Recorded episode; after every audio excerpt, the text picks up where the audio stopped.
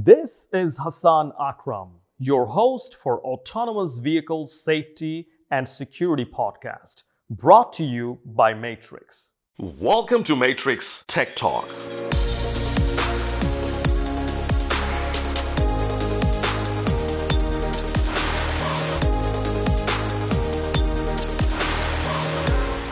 In this episode, we have a very special guest, Bernhard Sechser, the CEO of Process Fellows. Bernhard, welcome to Matrix. Yeah, thank you very much, Hassan. Yeah, it's a pleasure for me to be here. So, Bernhard is an intacs certified uh, principal ASPICE assessor. Uh, he has more than 22 years of experience in the automotive industry and his specialization is automotive process. So Bernhard, why don't you tell our audience a little bit about yourself, your background, and your passion?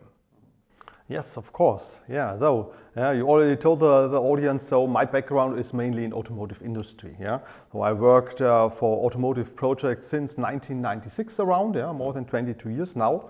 Yeah, started as a software developer. So my main background is software. Yeah, I started by coding yeah, uh, and uh, developing software for yeah, PCs in the very beginning. Yeah. And it was yeah, more or less by chance that I got a, a job in automotive industry where I didn't have any kind of monitor yeah, to check what the software is doing. Uh, but I had to deal with, with hardware, yeah, where some software is running on. Yeah. It was a really nice and great experience after my studies, studies in Erlangen yeah, because it was a completely different way of, of, developing software. Yeah, uh, source code, yeah, uh, with specific tools, yeah, uh, and uh, yeah, this uh, was a, a, a, great experience for me. That uh, we, it's not only possible to code software by yeah, trial and error, uh, method where you say, okay, you code something and can directly see what, what happens on your computer, on your PC, but you need more uh, specialized and more specific ways uh, in order to find out that the software really works. Yeah, so this was more or less my first contact with real processes. Yeah, because otherwise it's not possible to develop software in embedded systems yeah? without having some process in the background. Yeah? And uh, that was my starting point um, in, in a project that uh, was developing uh, a chassis system for a big OEM. Yeah, uh, and it was already dealing with some kind of safety. I wasn't aware of that. Yeah, but uh, my main job was in that project uh, to, to define and implement the safety measures. Yeah? If a sensor fails or if a, a, software signal was not correctly calculated, what shall the, the rest of the software do? Yeah, and this was, as I mentioned, more than 20 years ago, and nobody talked about ISO 26262 and something like that. Yeah? So this is, was very useful for me later when I uh, got my first contact with functional safety standards. Fascinating. So let me um, ask you that you have founded this company. Since when um, this uh, Process Fellow exists? What, how, how many years now? Yeah, Process Fellows now exists uh, since yeah, nearly one year. In one April year. last year, we founded the mm. company. Mm. Yeah, um, it's a company uh, with uh, currently uh, seven employees. Mm -hmm. Yeah, uh, still a, a, pretty small one, but with uh, high experienced colleagues in automotive domain mainly. Yeah, uh, very specialized in automotive SPICE. We have um, several automotive SPICE principal assessors and also instructors. Yeah, people who are allowed to train other people in becoming assessors, in becoming trainers for that topic. And our main focus is really to support any kind of supplier that is uh, developing products, not only software products in automotive industry. Because nowadays, nowadays with electrification yeah, and um, with autonomous driving, more and more companies um, provide uh, products for vehicles uh, where they never had any experience how to develop it. Yeah? Engines, for example, electrical engines. Yeah? They developed engines uh, for any kind of industry and now with electrification, they also provide these kind of products for automotive industry, but without knowing what are the expectations from, uh, from the standards, yeah, from automotive spice, from functional safety, or, or even from a, a standard quality standard like IATF 16949. Yeah, and this is our main scope to support any kind of supplier, not only the well-known ones, the big ones, yeah, yeah, but also the small companies yeah, who are uh, now uh, trying to achieve a certain uh, capability level. So Bernhard, one year ago you formed this company. What was your motivation? Why uh, did you want to go from a nine to five job to entrepreneurship? What was your motivation? What motivated you? Yeah, in order to, to describe my motivation, I think I, I need to describe a little bit the steps in between. Mm. Yeah, so my first job in automotive was uh, for Continental. Yeah, uh, uh, formerly not belonging to Continental in, in, in, Germany, but it was a company called uh, Telefunken Mikroelektronik, a company that developed televisions and radios, but then focused on electronic devices for automotive industry. Yeah, and then it became part of, the, of, of Continental. And uh, during my yeah, nearly 12 years of, of, of, of career at Continental, uh, I did not only develop software, yeah, but I, I, collected experiences with process models. Yeah, so automotive SPICE wasn't established uh, at that time. Yeah, but other kind of standards uh, dealing with software engineering. And uh, my project manager asked me uh, to take care of these things because he wasn't able anymore to manage all the change requests of, of our customers. Yeah? Customer was calling each day, yeah, I want to have that, I want to have that, I want to have that. So many, many change requests, yeah, and he wasn't able anymore to manage it. So my first task was it to define a change management process for our uh, uh, department um, at, at Continental. Yeah, and this was my first touch with process areas. I need to define workflows, yeah, and I uh, tried to find out what is a good way to define a change management workflow and process. Yeah. And this was my first contact, yeah. And then uh, I, I liked this kind of job, yeah, to think about good methods, yeah, uh, good good ways of developing something. And uh, then I uh, collected more and more information about good processes, and that was the time when the first SPICE standards were published. Uh, and, and then also automotive SPICE. Uh, and this was also a decision of my former uh, um, yeah, line manager to send me to a, a SPICE training to become a provisional assessor first, which is the lowest level of the assessor career in order to support internally the projects. And this kind of job and work really made fun. Uh, and I, I, want to learn more. Yeah, so I have only seen continental projects, yeah, uh, powertrain and, and, chassis projects mainly, yeah. But uh, I, I, was pretty sure that uh, other companies have the same challenges, and I want to learn how they solve this problem. Yeah? And that's where, where I decided um, to, to leave Conti. Uh, and to join a consulting company. It was Method Park this time, yeah, uh, 2009, uh, where I had the chance to do this kind of work for, for different kind of companies, yeah? OEMs, suppliers, tier one, two, three, and so on. And I made the experience that the solution, yeah, there is no unique solution to solve the problem to fulfill standards like automotive SPICE, but it really depends on, on many, many topics. Yeah?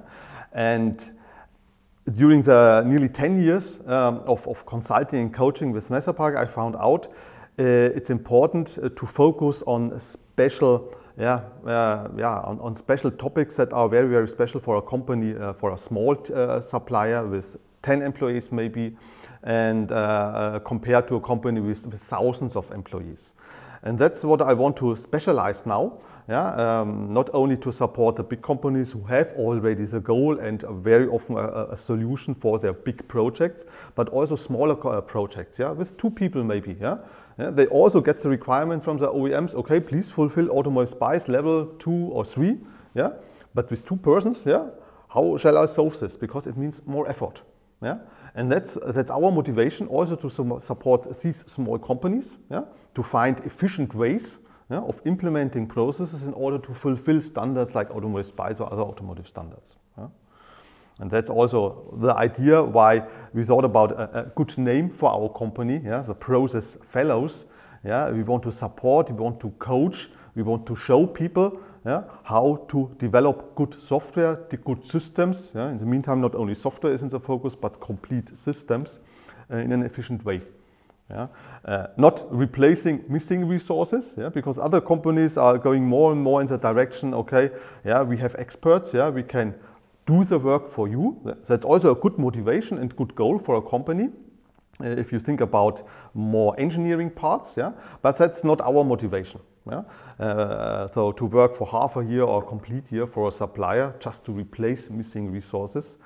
Uh, our main motivation is to show yeah, the, the people uh, what is a good approach, yeah, to do really hands-on work yeah, in the beginning, yeah, but then try to give our experience to the people so that they learn to, uh, to walk on their own, let's say. Yeah? So for how long this uh, lasts depends yeah, on certain uh, uh attributes, of course. Yeah? But this is our motivation. Yeah, uh, and that's why we want to have experts in our company. Uh, that's why uh, the, the, the, the, two other co-founders are very, very experienced too in automotive spice, in CMMI, yeah, also other areas dealing with process improvement and uh, process definition. And yeah, we will see yeah, uh, how successful the company will be in the future. Fascinating. So Bernhard, you mentioned that you have two other co-founders. So, um, so you have, uh, are they all CEOs or do we have one CEO? How many CEOs do you have? Uh, yeah, we didn't decide how to distribute these different roles. Yeah, so we have all our uh, our own uh, uh tasks. Yeah, we have uh, uh, we have three owners of the company. It's Dr. Holger Höhn and Dr. Jürgen Schmid. Um, so Mr. Höhn's main focus is on on mainly on controlling. Yeah, uh, he is very, very uh, familiar with numbers and he likes to calculate something, to, to work on business uh, plans and uh, business development topics. And he is uh, more or less a controller, likes to develop um, uh, quotes and, and something like that. And he is very, very familiar, he likes that. So this is his main focus or one of his main tasks. Yeah. Um, Jürgen Schmid, um, he likes to develop and do trainings. Yeah, he will um, uh, he will uh, establish our training center. Yeah? Our first trainings will start uh, next month in April. So we prepared uh, our, our trainings dealing mainly with automotive spice, but not only, uh, during the last uh, 12 months. Yeah? And now we, we, we, will start with that. Yeah, and my main focus is on, yeah, on sales topics, yeah, but not sales in a way that I just, yeah, ring the bell and ask, do you need me, yeah, but really to, to talk to people yeah, to find out what are their needs. Yeah, and um, in, in, in our area, yeah, so it's not the way that you need to know the company you're working for. It's, it's, uh, it's people business, yeah. So uh, I worked for different companies now for more than 10 years. Yeah? People know us, yeah, they know our experience, yeah, and it's more or less to, to discuss what are possible solutions. Yeah, they, they ask for uh, Bernhard Sechser, they ask for uh, Jürgen Schmid, yeah, or Holger Höhn, yeah. They do not ask for process fellows, yeah. I would like to have uh, uh, the, the, goal that um, in the future, hopefully in the near future, uh, these names will already be uh, used in the same uh, sentence as, the company process fellows. Yeah? That they know, okay, the good guys hopefully work for that company. I, I know, of course, there are also a lot of other companies with very, very good people, very experienced people in, in that domain. But this is um, our motivation yeah, to, to get uh, to that direction.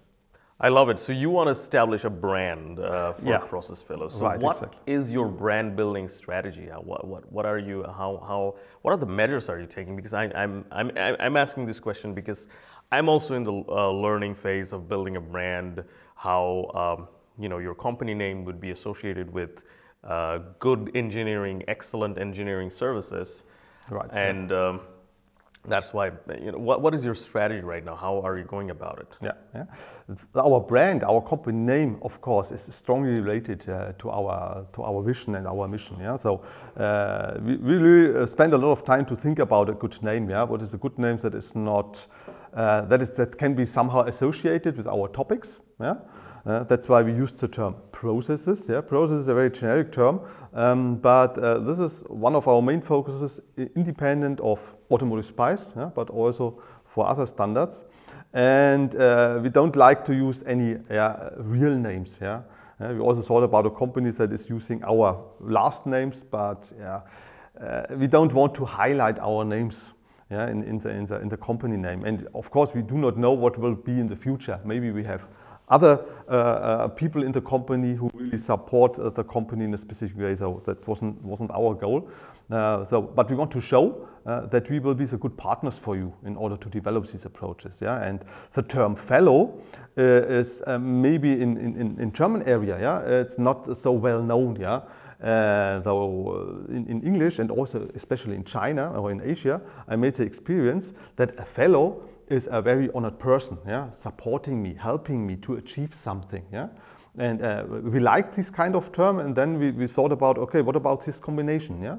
Process fellows, yeah? Your partners for developing good software, yeah? To develop good processes in order to develop software. Yeah?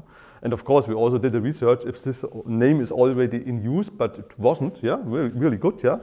Even all the combinations weren't in use yet, yeah. So a little bit luck, let's say, yeah, to have um, to be the first to use this, this name. Yeah. And in the meantime, I like it a lot. Yeah, it's a, it's a, it's a very. I mean, it tells what you what you do and shows your expertise. The name um, is important, and I think you you, uh, you this is this is a very strong name in in this domain. So um, let me um, let me go to the next question. What I what I wanted to ask is, so you had this uh, long career in the automotive domain as a uh, as a, in, a, in a consulting company, and now you are on your own building your company. What is the difference in your lifestyle? Do you see any changes? Is it uh, drastic? How do you how do you uh, you know evaluate these two experiences? Uh, it was a, it was a big change, of mm. course. Yeah. So my my main focus is very often on these topics, uh, as, as technical topics. Yeah. How to develop software, which kind of processes. Yeah. I wasn't a businessman in the past. Yeah. And it even wasn't my main goal in the past uh, to to found my own company. Yeah. So there were different influences, let's say, that led to the yeah, decision to to to found uh, um, our own company. Yeah, uh, and this uh, the, change yeah, that comes with, uh, with this company was really big because uh, it wasn't sufficient anymore only to take care about uh, these topics, yeah, uh, the technical topics, but you have to take care about different kind of things to, to ensure that the company will succeed in the future. Yeah? Yeah? You have to think about financial topics, for example, yeah? administration and so on. Yeah? Tax topics, yeah, legal topics, and so on. Yeah, uh, sometimes completely new topics for me. Yeah, but very very interesting. Uh, uh I, I, like it a lot. Yeah. Yeah, but um, I don't want to take care only on that topics in the future. I, I like my job. I like to be uh, uh, on, yeah, how to say, up to date. Yeah, what comes next? What will be automotive spice uh, 4 dot something? Yeah, yeah, and I don't want to lose the contact to the community there. But on the other side, uh, this, yeah, this big step uh, to have uh, uh their own company uh, is also a, a, very good and nice experience. Yeah? And, and, I'm really happy that I have two partners uh, to support me in, in making this company a successful one. Yeah, and I think we are on a good way. Amazing. So. Um with that, let's delve into the topic of A-Spice a little bit. So, um, what are the current challenges in the in the current um, you know status of uh, ASPICE 3.1 is the latest, if I'm if I'm right. not mistaken. Mm-hmm. Right. Um, what are the current challenges you have, and what are the development roadmap that you see in mm-hmm. the in the upcoming days? Right. Okay. Yeah, some of the current challenges are, are pretty old, let's say. Yeah, so uh, OEMs uh, want to have their suppliers to be yeah, to develop a very high quality software, uh, and all the OEMs they had their own approaches and standards in the past. Yeah, and then they thought about okay, what about a, a, a, common standard that can be used by any OEM, by any supplier? This is a little bit the history of automotive spice, and that's why they defined automotive spice more than 10 years ago. Yeah, and the, the main challenge was yeah, uh, to find a solution for the suppliers to implement that standard in order to fulfill a certain capability level. Yeah. And uh, the main demand, the main requirement from nearly all uh, OEMs is that a supplier uh, should reach an automotive SPICE level 3 yeah, for uh, the, the, the, main processes. These main processes uh, were called VDA scope, yeah? In, the, in the past, it was called HIS, his scope, yeah, but this name does not exist anymore. Now it's uh, the VDA scope, consisting of the most important processes for software and system development, uh, uh, combined by, by project management and several supporting processes like quality assurance or configuration management. Uh, but the main challenge is uh, to find a solution um, to solve this problem, to fulfill this requirement, yeah, without spending too much resources. Yeah? Uh, in the past, many consultants said, okay, uh, you will spare money uh, if you have SPICE implemented. On a long-term basis, yes. Yeah? But in the beginning, if you want to establish it, you need more resources. Yeah? You cannot achieve a certain capability level uh, if you don't spend resources in establishing these processes in your company and your projects. Yeah? And that's uh, one of the main challenges. Yeah? OEMs typically presenting their own statistics, um, how suppliers are rated. Yeah, so VW, for example, yeah, very often during the, the VDA conferences, they present, okay, our suppliers yeah, uh, achieve in average uh, uh automotive SPICE level 1.2, for example, yeah, which means most of the suppliers are around level 1, some of them maybe level 2 or 3, but in average it's not more than level 1. Yeah. In the meantime, yeah, after 10, 12 years, if you look to the current statistics, it didn't really change a lot. Yeah? Maybe 1.4, 1.5 in average. Yeah? But the goal to achieve a SPICE level 3 uh, exists since 10 years now. Yeah? So what happened in between yeah, is SPICE not really a good way, a good method to develop good software? Isn't it a good assessment model or what is the root cause for that situation? Yeah? And the main root cause is very often that uh, companies do not have enough resources in order to establish good processes.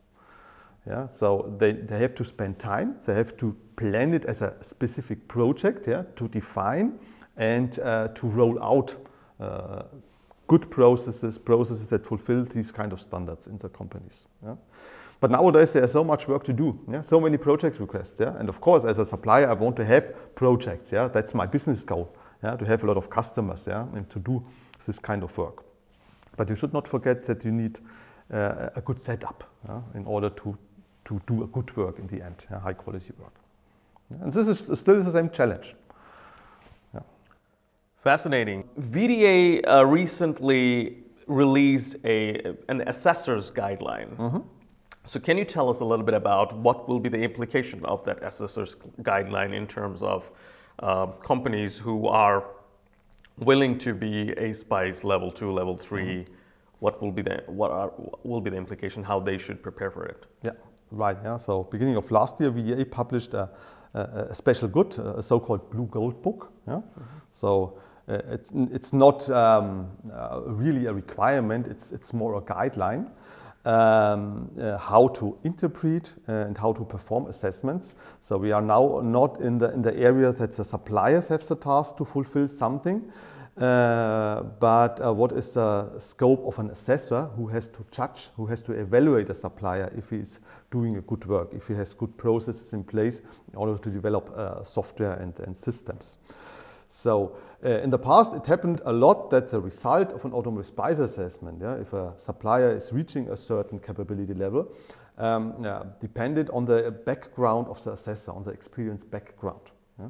And the automotive SPICE model itself yeah, only defines the what level. Yeah. What shall be there. Yeah. So for example, develop a software architectural design. Okay, that's it. Yeah. You need a kind of evidence, a kind of work product that shows how is your software structured. It doesn't tell you how to do it. Yeah, with which tool, with which method. Yeah, is there any role, uh, a specific role necessary to do it? Yeah, that's completely open. Yeah, and depending on the on the familiarity of the assessor, if he knows how a good architecture looks like, the results will differ. Yeah? If the assessor has not a good background in, in software architecture, then maybe he will accept yeah, some kind of pictures that show something. Yeah? If he's not able to understand it, then he will maybe tend to give a good rating. Yeah? An assessor who is very, very familiar with software architecture will go into the uh, uh deep, yeah, will do a deep dive and maybe find some minor weaknesses, yeah, uh, but is using then these weaknesses to downgrade this process. Yeah? So completely different result, yeah? maybe within, within the same project. Yeah, so objectivity of assessment results was one of the main goals uh, of this assessor guideline. That's why it's called assessment guideline, mainly for the performance of assessments. And it gives a lot of good uh, uh, guidelines yeah, uh, and examples yeah, what to look for, what to ask for, for, for the specific base practices of automotive SPICE. Uh, it's not complete, and it's even not without any faults, of course. Yeah, so there's still a lot of room of interpretation. But uh, especially for, for the beginners, yeah, for, for young assessors, I think it's a very useful guideline. Yeah, that gives you some hints uh, what to ask for. Uh, especially the scope of an assessment. Yeah? I very often face the, the, the challenge in the meantime that the complexity of the project is, is, is very, very uh, different. Yeah? You can have very simple projects where a, a, standard software is developed with a standard functionality, but you, can, you also have to assess some complex software where we have some yeah, uh, basic software with operating systems, yeah, conformant to AUTOSAR, for example, with an application software that is developed by a completely different team, maybe by a completely different company. Sometimes the OEM is also uh, uh, supplying some parts of the software. Yeah? And in such a complex setup, yeah, if you do not uh, uh, define in detail what is the scope of the assessment, yeah, the result can be completely different. Do you really assess the complete project in order to evaluate the project risk? Or do you want to evaluate um, the maturity of one part of the product yeah, or of one company who provides only one part uh, of the complete product. Yeah? So the scope of the assessment must be defined in a very detailed way. And this is a very good part in this assessor guideline, yeah, to focus on the scope definition and also depending on, this, on, on the scope definition, uh, which kind of yeah, rules and recommendations to use. Yeah? That's, I think, the very positive aspect. On the other side, yeah, the, the guideline is also defining rules uh, with yeah, without directly referring to technical aspects. Yeah? So for example, yeah, in, in, in, each process area we have around 10 base practices. Yeah? Some only 5, some have 12, yeah? but in average 8 to 10 practices. And then there are some rules that say, okay, if you downgrade one practice, yeah, you have to downgrade also other practices. Yeah? If you read the content yeah, of the practices, of course, uh, you will find out there is a certain relationship. But many of these rules are, are defined in a way that only depending on the result, you should modify another result. Yeah? And this tends to the, uh, to, to, to, the, yeah, to the behavior of some inexperienced assessors not to check the content of the rating anymore, but just to follow rules. I've already seen some assessment results, results with a justification. Yeah, I downloaded that because of rule 265 for example, yeah, without giving a justification regarding the content. Yeah? And this is the risk with that guideline, yeah? not to focus on the content anymore. And if the content is the right one for this particular project or company, but only focusing on rules, only following rules. Uh, in that case, the experience of the assessor does not play such a big role anymore. And that's what, what I like with, uh, on, with my job, yeah, that I can use my experience and my, log- my knowledge yeah, in order to decide what is a good, efficient way to implement processes for this particular company. Yeah. And this is a, a, a certain risk if you purely follow only that guideline. So that sounds really fascinating. You mentioned very interesting points, such as um, if you find some weakness in one process, the related processes will also be downgraded. Mm-hmm. So, um, what, what advice do you have for companies to mitigate such thing in a project? If you're working on a project, what practical advices do you have? How should they deal with it? Yeah. Okay.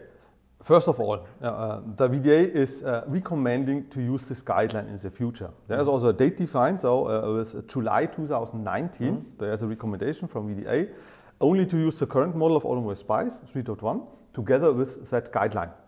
Yeah? Uh, which means that uh, in an assessment, uh, the assessor has also to check if the rules of the guidelines are fulfilled or not. If the projects want to fulfill these rules, then they should be familiar with them, of course. Yeah? So first advice is, of course, also to become familiar with that guideline.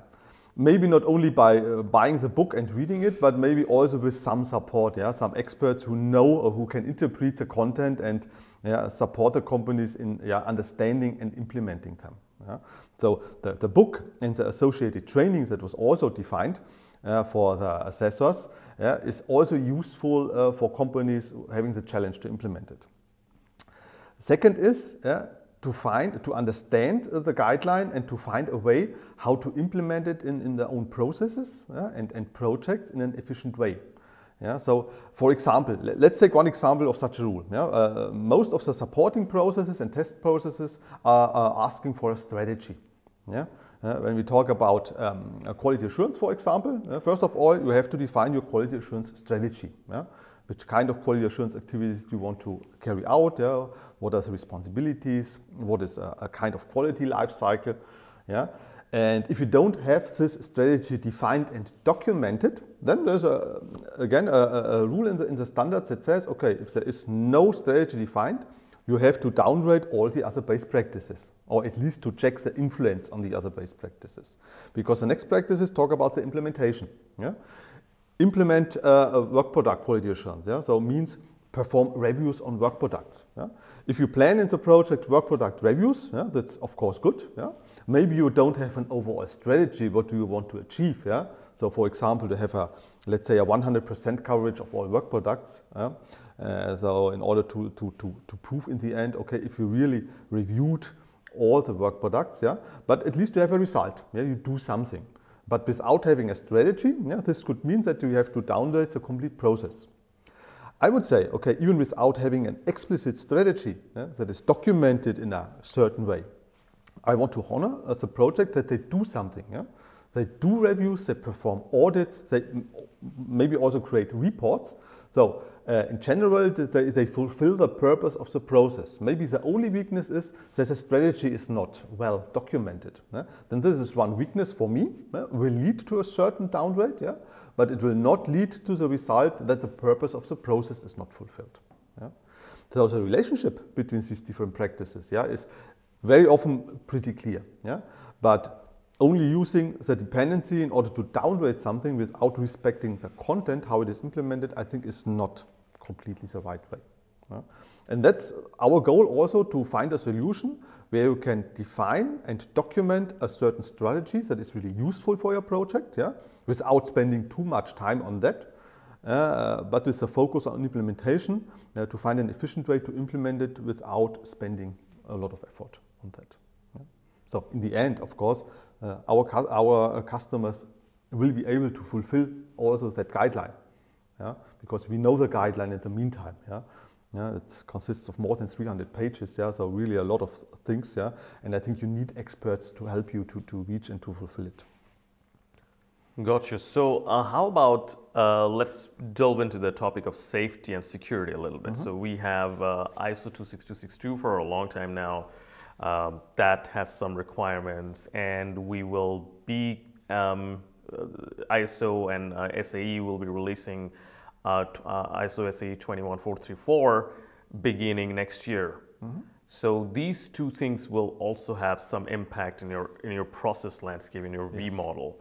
Mm-hmm. And how uh, how do you how would you harmonize these three different aspects: ASPICE, ISO 26262, ISO 21434? Yeah, that's a good point. Yeah, harmonization of these different mm-hmm. standards. Yeah, there are, are, are, large communities who have pros and cons about the, this harmonization.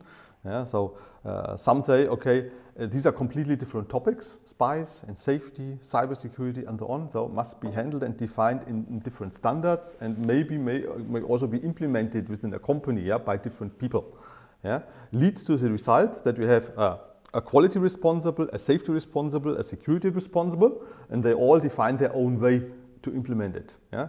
Then the big challenge for the developers in the project is, okay, now I have three stakeholders. Yeah? And maybe they do not really align their approaches yeah, and their uh, expectations, yeah? Uh, which leads to more effort within the project. So from my point of view, a good approach is yeah, to align first of all all that uh, these inputs. Yeah? What are the requirements of automotive SPICE, of uh, functional safety, of cybersecurity, and so on, and to find your own way of developing projects yeah, that fulfills in an ideal way all these standards. Yeah? Yeah, so the combinations a harmonization yeah, is typically done by all the companies. What would be great is if the standards themselves would be harmonized.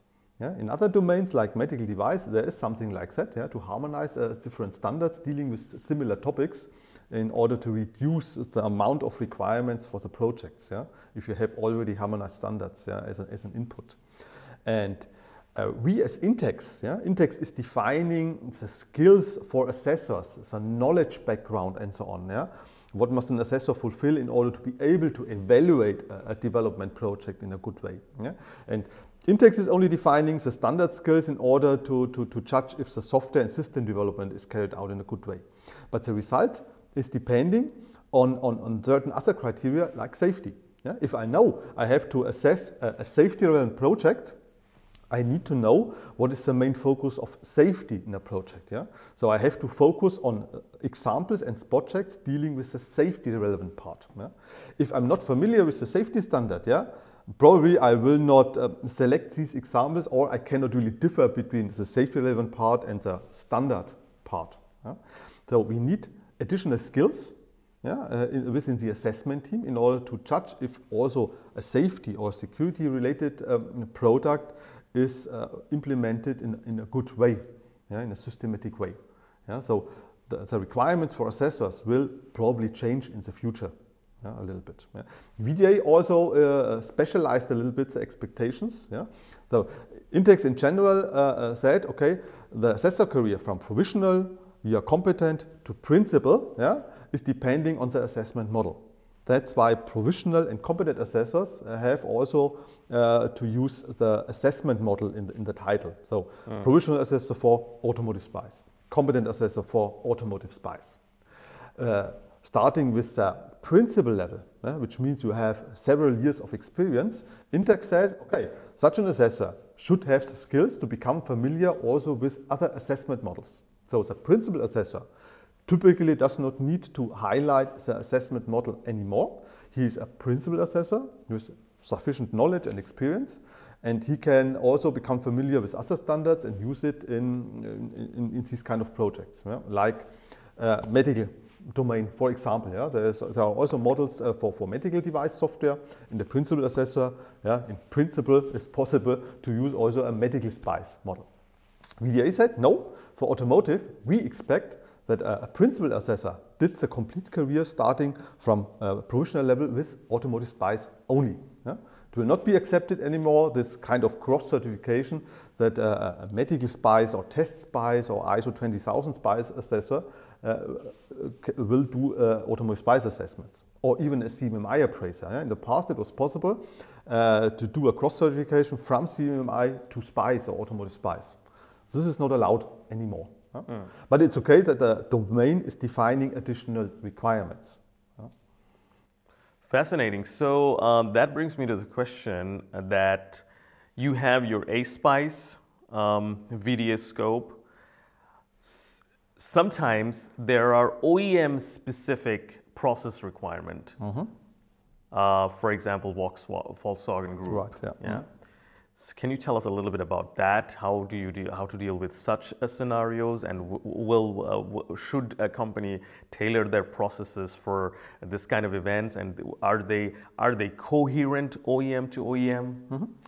Yeah, yeah. Unfortunately, not. Yeah. So VW is a very good example. Yeah. Mm. Uh, the probably uh, uh, you have heard about a, a, role that is called SQIL. Yeah? It's a software quality improvement leader. It's a role defined by Volkswagen, yeah?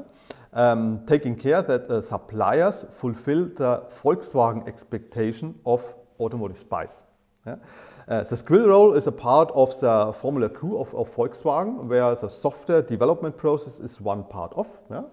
Um, Volkswagen defined a, a, a, a, document, a requirement specification that is called um, uh, in German Konzerngrundanforderungen Software, KGAS. Yeah? yeah, so basic requirements for software development. And based on that document, yeah, a, a has to check that the supplier fulfills the expectations, yeah, is creating certain kind of metrics in order to show that these requirements are fulfilled. This VW standard is based on automotive spice, but it, is, it defines and demands much more. Yeah? It also defines uh, a little bit more the how. Yeah? based on automotive spice practices, it defines how to implement it in a project. So it's not the same as automotive spice. Yeah? Sometimes um, uh, it's told, okay, this is automotive spice, but in, in, in reality, this is a VW requirement. Yeah? So for the supplier, yeah, the supplier has no chance if VW demands to fulfill this uh, KGAS standard, then the, the, supplier has to take it as an input from a customer as a customer requirement. Yeah? And uh, some of my colleagues are trained as these SQILs. Yeah? Also, I did. Uh, I attended this training in the very beginning. Yeah, I think now more than three years ago, four years around. Yeah, and we will also show the people how to combine these VW expectations with the automotive spice standard expectations. Yeah? Not only to act again only as a, an auditor, let's say, uh, that just reports the result, but also to support and to coach again the people how to fulfill uh, automotive spice for, from, a automotive, from a Volkswagen point of view. Yeah? So, and unfortunately, the OEM requirements, yeah, if you compare Volkswagen with Daimler or BMW, yeah, they are not uh, completely the same. Yeah? They have their own internal standards, yeah, internal expectations. I would say VW has somehow the highest ones in the meantime. Yeah? They, they put a strong focus on software development since a few years. And unfortunately, it's not really equal. Yeah? VW defined specific kind of audits, yeah, technical reviews, yeah, uh, uh, potential analysis activities, and so on. BMW is also doing some gap analysis, is very often performing complete uh, automotive spice assessments, so they have their own approaches, and you cannot completely compare it. Uh, compare it yeah? The only thing you can compare if an, if an, if an assessment according to yeah, ISO 15504 or nowadays the 33000 series is carried out according to the standard. Then you can compare the results somehow. Fascinating. So, uh, what I was uh, going to ask you on, on this one that uh, you already mentioned uh, spice. in the long run will uh, will save your cost, will make make you make you more efficient, make you more efficient. There is a myth uh, that I often hear that processes will make the project more expensive. Mm-hmm. I agree in the beginning to establish the process. Mm-hmm. So now, um, do you have any statistical evidence that um, is there any study available that shows that uh, processes do reduce cost indeed? Yeah, yeah. There are a lot of studies available. Mainly not based on automotive spice because mm. uh, there is no company, no institution that is really collecting these kind of numbers yeah, uh, from all uh, automotive companies. Yeah. With CMMI, it was a little bit different. There's the CMMI Institute, yeah, collecting also results yeah, from assessments, and, and they also create a lot of statistics in order to prove that the maturity of companies yeah, uh, is increasing and that the costs are reduced. Yeah? But with automotive spice, it's the same situation. As you mentioned, yeah, uh, first of all, you have to invest yeah, in order to define and establish processes. And if we only look to the development phase of a product, yeah, then even on a long-term basis, yeah, uh, you will not uh, have less costs. Yeah? Uh, so you have to extend the scope. You have to have a look on the development phase and also the production and operation phase. Yeah? Because if you look to the problems you have during operation, yeah? if you have a, a work product that was developed according to SPICE or a similar standard, you will have less faults in the field. Yeah? So the effort you have to spend to fix the problems is much, much lower. So if you combine the costs for development with the costs for fixing problems during operation, Overall, you will have lower costs if you have a good mature process in place. But most of the companies only look to the development phase, yeah? which means development is more expensive with processes, right? Yeah, because you have to think about a good way of documentation, yeah? a good way of defining requirements and architecture, yeah? and this means you need time in order to document requirements, good requirements, the right requirements. Yeah, to have the requirements with your customers and stakeholders. Yeah? And this needs time. If you don't have these processes in place and just start to code something, to implement something, then probably the functionality will be fulfilled. But the risk that there are faults in the software or the customer ex expectations are not completely fulfilled is much, much higher. Yeah? So, to summarize it, development effort will increase with processes, but overall costs yeah, uh, will be decreased. Uh, so fascinating that you know your uh, development cost will will be higher, but the overall cost will be lower. That makes sense. I would um, also argue that even your development cost to maintain that level of quality with the documentation is lower if you didn't have a process in place. Would you agree to that? I'm not sure if I understood this the, question. The question is, uh, the question is if if you have have to maintain the level uh, the, the quality required uh, from your uh, from your OEM mm-hmm. in order to develop the, uh, uh, the, the, the software at a certain quality mm-hmm. with all those documentations. Mm-hmm. uh, required, tests required, test specifications required. If you did not have the process in place, even the development costs with uh, maintaining, maintaining those documentations would be higher. Yeah, that's right. Yeah, because uh, each project has to think uh, about a, a, a solution, yeah, how Yeah. to fulfill that requirement. If you have processes in place in a company, yeah, you can just reuse it. Yeah, you can use your own experience, your own best practices. What is a good documentation? and What is a good approach to define and perform tests, for example, or to define an architecture?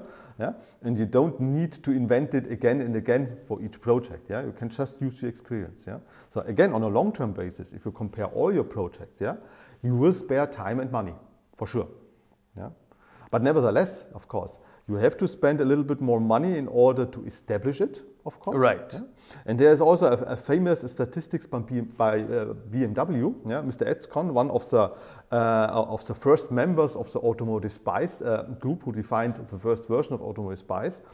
Uh, uh, created a statistics where he compared suppliers yeah, developing parts for, for automotive electronic parts, software parts, and he just performed assessments at supplier side, he and his colleagues. Yeah, he summarized the results in a way that he uh, calculated the average level of each supplier. Uh, and he wanted to show yeah, that, of course, uh, uh, costs will increase if you have to, have to establish uh, good and mature processes. But the, goal to fulfill the quality in time, yeah, in the initial time frame, yeah, is much higher uh, uh, for, for suppliers who have already reached a high uh, capability level as by suppliers who have a low uh, capability level. Yeah? spice level 0 or 1 yeah which means okay if you say okay i have the target within two years and with yeah let's say 10 million uh, euros to develop a product yeah then you have to establish a project plan and a schedule yeah and if you have not no good processes in place then typically the project will not succeed to fulfill this initial project plan yeah? they either have to extend it yeah, will deliver the product six months later or they have to deliver it with reduced functionality, or they deliver a product where the risk is high that there are a lot of faults in it. yeah. Suppliers who have already reached a good capability level, yeah, level 2, level 3, typically are, are better able to reach the target yeah, that was defined in the beginning, yeah, yeah, reach a better quality yeah, with a lower risk to have problems in the products. yeah. This is a, a, a nice trend that he was able to show. But on the other side, yeah, this is not a guarantee to deliver good products. Yeah? Even, uh, even companies with a lower level, yeah, uh, uh, or some of them were able to deliver a, a, good product in time and in budget. And also uh, companies who have proven once that they can reach a level three, yeah, still deliver products with low maturity, yeah, with a lot of faults. So processes alone are not a guarantee yeah, to have faultless products uh, in place, of course. So many, many other aspects uh, play a big role, yeah? like the skills of the employees. Do they have enough time to go for a training or coaching session? It's nice to have processes that say, okay, please uh, use a tool for software architecture, but the people are not able to use that tool. They didn't uh, had any training how to use a, a, tool in a good way. Yeah? It's just a tool to draw something maybe, yeah? but maybe there's a certain method behind it, like UML for example, uh, in order to get a good result. But if people are not uh, uh, able to, to use this method, yeah, the result will also not be good, of course. I like that uh, example because my follow up question would be how specific should a project be? How deep should we go, uh, go into? So you're, you're saying, okay, use that tool is not enough. You have to tell them how to use the tool. Right. Yeah. Should we even go as detailed as, okay, this UML pattern is something that you should use? How uh, specific and granular should uh, one be in their process description? Yeah. Because as I see, if you make it very, very granular and specific, tailoring is difficult. At the Mm-hmm. same time, if you make it very high level, then it doesn't really help because you have to also tell them what to do. Exactly. What's the sweet right, spot? Yeah. Okay. I think for each company, that this spot is, is, is different, of course. Yeah. Uh, you're absolutely right. Processes alone, just to tell people, okay, you have to fulfill that, is not sufficient. Doesn't doesn't help them. Yeah. You have to give them tools, yeah, templates or something like that. Yeah. Really the things people can work with. Yeah? If you say, okay, you have to define a strategy for quality assurance, or then maybe you have already a template in place with a certain uh, structure that tells you, okay, please define responsibilities, document them there, please define which kind of reviews you want to perform, and so on. Yeah? A kind of template where, where people will be guided uh, through the different steps. Yeah? It's the same for tools. Yeah? Only telling them use that tool is not sufficient. You have to tell them how to use it, to have some kind of guidelines in place, yeah? internal guidelines. Yeah? Style guidelines. Yeah? Best example are coding guidelines. Yeah? Most of the software developers know MISRA. Yeah? So MISRA guidelines in order to develop a good and safe uh, source code with C or C++ mainly. Yeah? So following these guidelines will reduce the risk that the software coding has, uh, will cause any problems after compilation uh, of the source code. And this is the same thing for any other kind of process. Yeah? Define these kind of guidelines, the patterns, yeah, for the developers uh, on a level of granularity where the developers still have the freedom to decide how the software will look like later, but gives them enough, uh, uh, yeah, um, how to say, yeah, uh, enough guidelines and, and, recommendations in order to have a, a, similar result within the same project or within the same company. Yeah? It's also useful for the project and line managers. Yeah? If they see, okay, in that project, uh, the architect is not available, yeah, he's on holiday or whatever happened, yeah, but there is an important change the customer wants to have in a certain time frame. So I will assign this task to a software architect uh, from another project. Uh, and because in my company we use the same method, yeah, the same tool, he is, uh, he is immediately able also to do the job in a different project. He does not have to learn how to use the tool, yeah, because it's the same one. Yeah? As long he is, as he is familiar with, with the technique, with the methods, it, it should be easy yeah, to, um, to find a substitute for a certain time. Yeah? That, that's a big benefit. Yeah? If each developer is allowed to use their own tools, yeah, uh, their own tools, own methods. Yeah, I also have my favorite uh, editor, for example. Yeah, that's nice. Yeah, uh, but uh, you have to do a teamwork. Yeah, the project team works as a real team. So means they have to agree on a certain way of developing it. Yeah. Yeah, especially agile is another term that is used a lot nowadays. Yeah, agile development. Now in automotive, we are all agile. Agile is nothing else as a different kind of um, uh, development, development process, like the classical V model. Yeah? You also have to follow some certain rules. Yeah? You have different roles, you have different processes, yeah? but it, it's still a, a, set of rules yeah? and activities you have to follow. Yeah? It's not that all the, the, the, the employees or the team members in a software uh, team can do what they want. Yeah? Agile does not mean completely flexible. Yeah? Do what I want to do yeah? without documentation. Yeah? If there's a customer wish, I immediately will fulfill it. Yeah? That's what we did 10, 20 years ago, of course. Yeah? Agile means it's a, it's a specific mindset, yeah? a specific way of developing projects. Yeah? And also this kind of mindset yeah, must be trained somehow. Yeah? People must be able to understand that mindset. So uh, this is this is really interesting. So as you know, in Matrix, we have uh, in our process, you know, in our ASPICE process, we have uh, combined the ASPICE and Agile methodology, the Scrum uh, mm-hmm. Um, terminologies. So um, do, uh, in your experience, how, how, how, how, do, how do these two are combined, uh, the, the best way to combining this? Mm -hmm. Yeah, what the best way is, is of course, is maybe another question, yeah.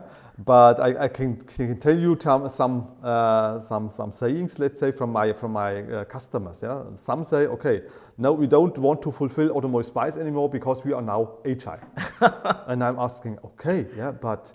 Uh, this, this has nothing to do. Agile cannot replace automotive spice because the purposes are completely different. Yeah? Right. Yeah? The agile way of developing products is a different kind of development process, let's say. Yeah? Similar to a V model or, a rational unified process. Yeah? SPICE is an assessment model. Yeah? It's evaluating if you fulfill the main expectations yeah, of a process. Yeah? It, it doesn't mean that you have to follow a V model. Unfortunately, SPICE and the other standards typically use the V model as an example, but they do not tell you to really to use it. Of course, you can work in an agile way. You can use Scrum and other methods. Yeah, you will have a software architecture. Yeah? It doesn't matter if you work according to a V model or according to the agile approach.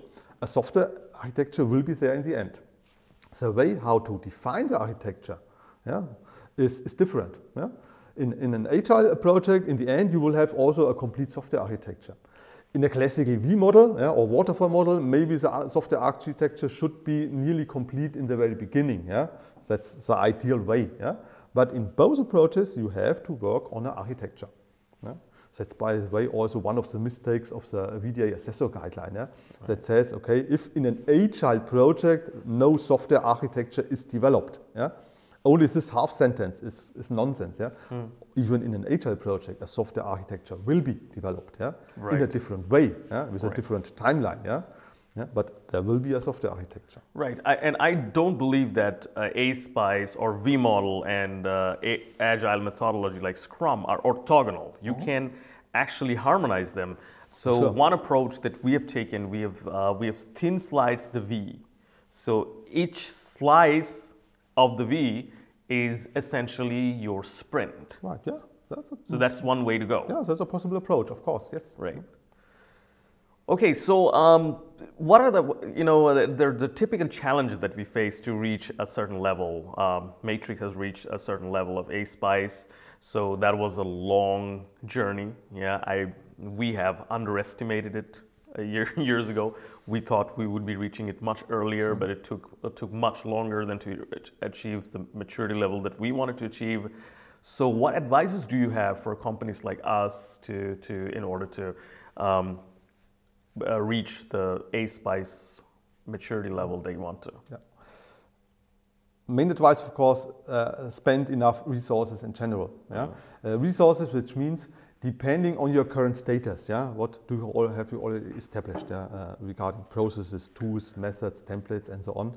Based on the current situation, you have to define a plan uh, with enough time in between in order to reach a certain target level. Yeah? So Let's assume the worst case, yeah, you don't have any process in place. Yeah, so you have to think about, first of all, your, your organization itself. Yeah, what are the main responsibilities, departments, who takes care of what? Yeah, do you have a complete development team or do you have a splitted team with a testing team, with a software team, a system team, and so on? And based on that situation, you can think about how to structure your processes. And uh, if you want to reach a SPICE level 3, which is a typical requirement um, of the OEMs, uh, you should not define uh, uh, an approach that says, okay, I want to reach a SPICE level 3 within half a year, within six months. Yeah? if you really start from scratch. Makes absolutely no sense. You have to do this stepwise and to, to, to, to think about, okay, uh, how to fulfill the basics. Yeah? The basic requirements, the base practices of Automotive SPICE are level one. Yeah? This typically means the biggest effort. Yeah?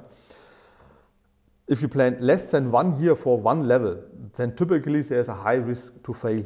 Yeah, because process, it's not only to define processes, they really must be established, they must be trained. Yeah? You have to involve the people. You have to ensure that the people understand them and sees a benefit. Yeah? Uh, if in, in a project, and I see this very often in my assessments, people say, uh, uh, if I ask them, okay, why do you do that? Why do you create that document? And people tell me, yeah, because the standard demands it. Uh, because you as an assessor, you want to see it. Then completely failed. Yeah? I will immediately say, no, then stop it.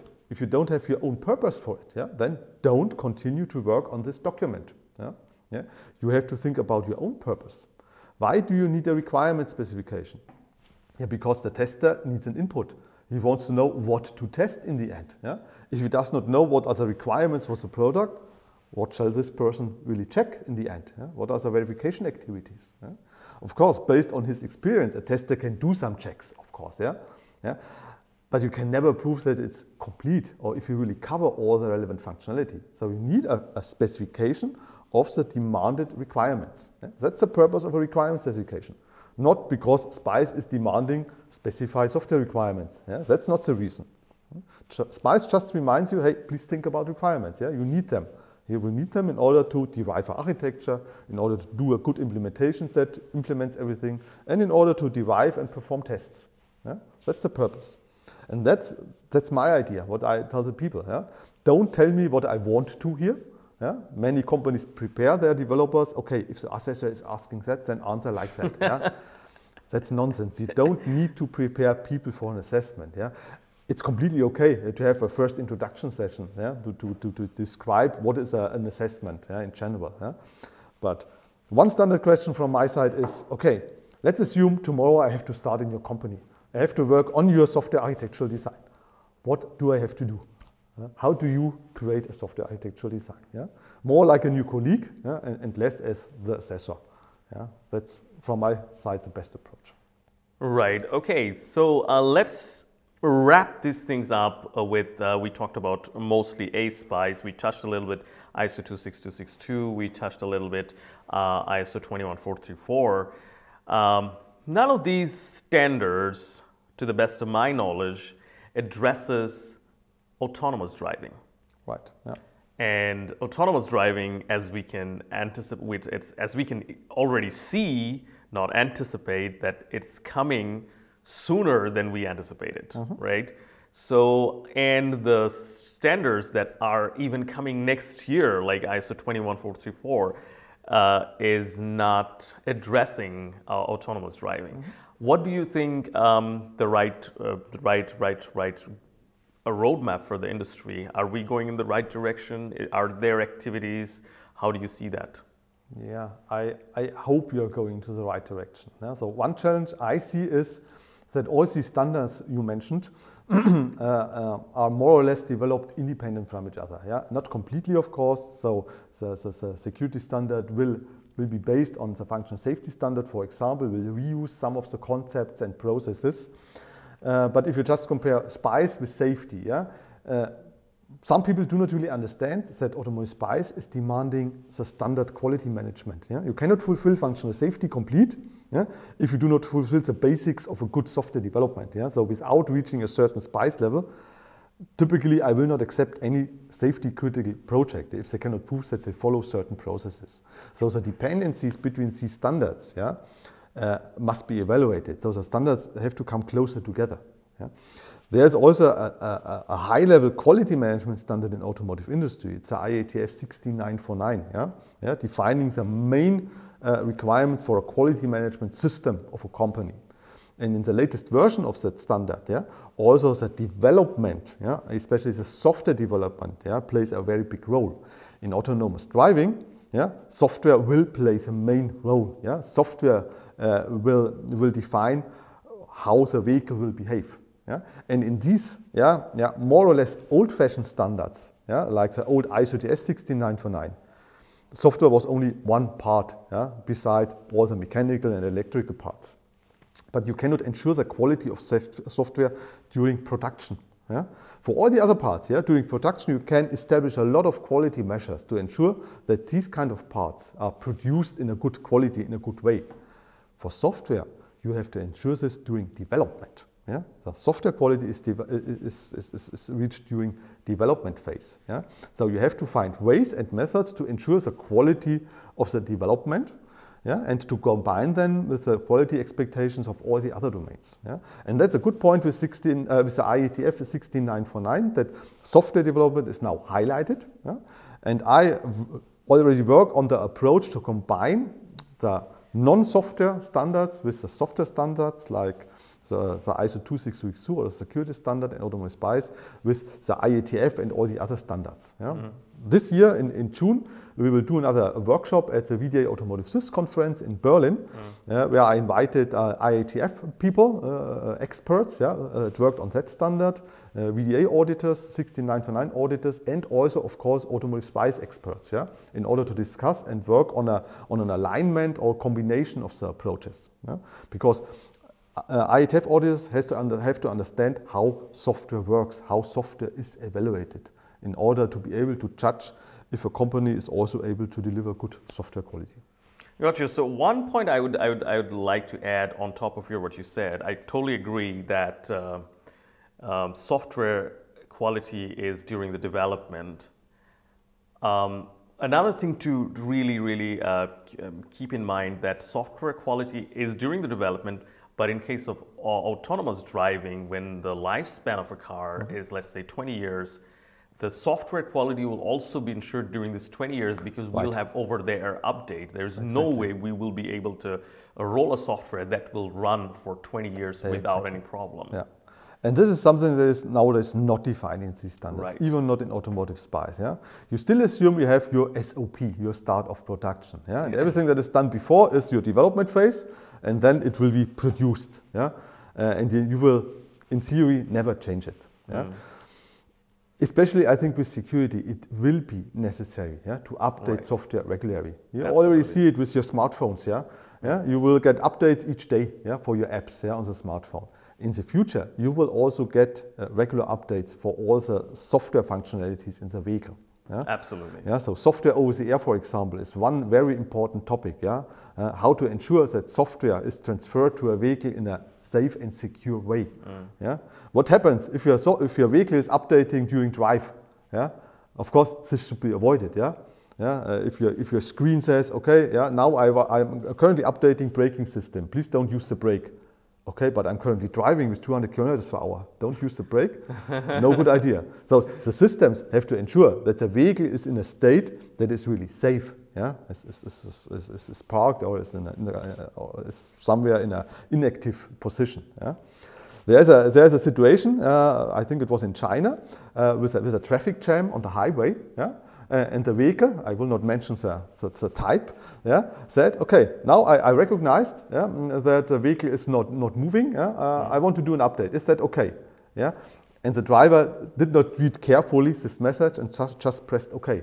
Yeah? And then the vehicle updated some systems and was not the driver was not able to move the car anymore for the next one and a half or two hours. Yeah?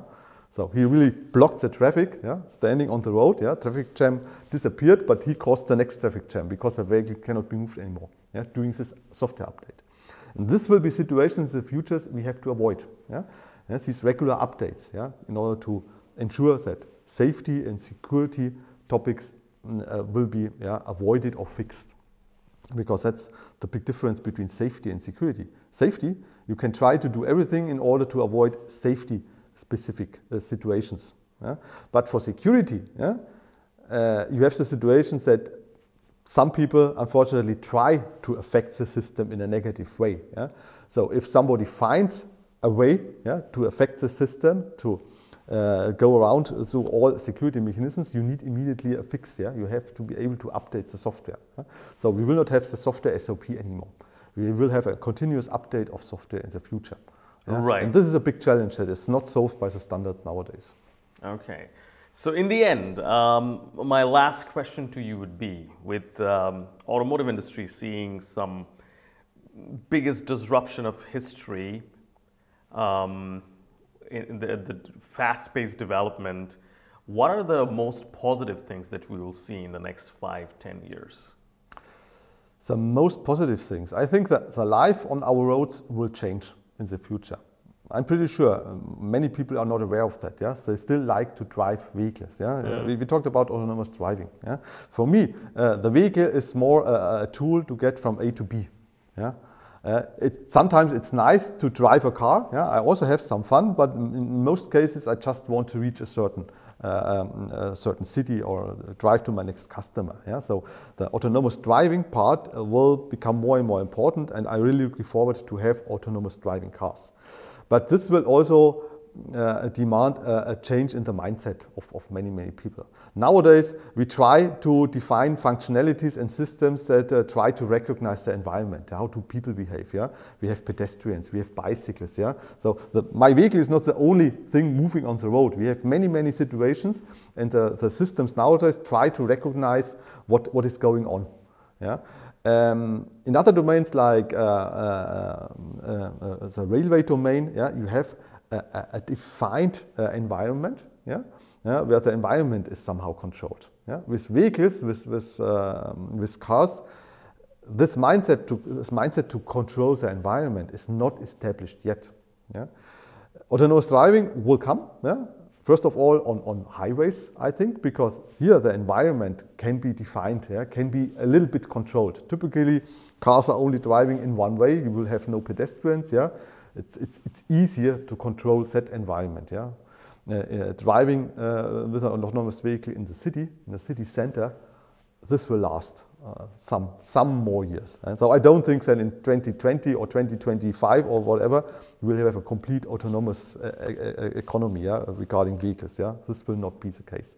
Will last some more decades, I think. Fascinating. Bernhard. thank you very much for joining. It was a pleasure to have you here. Was also a pleasure for me. Thank you very much, Hassan. Thank you very much for watching. If you have questions, comments, please write in the comment section. And if you want to participate in our dialogue, please write me at podcast at matrix.de or DM me in LinkedIn or Facebook or Instagram. We would love to have you in the show. Thanks again for watching. In this podcast show, we bring in the industry leaders and experts in the automotive domain to share their experiences along their journey. The mission of our podcast is to start a dialogue that will allow us to understand the development of automotive industry and where the automotive industry is going. You can ask questions to our guests directly. Just send us an email to podcast at matrix.de.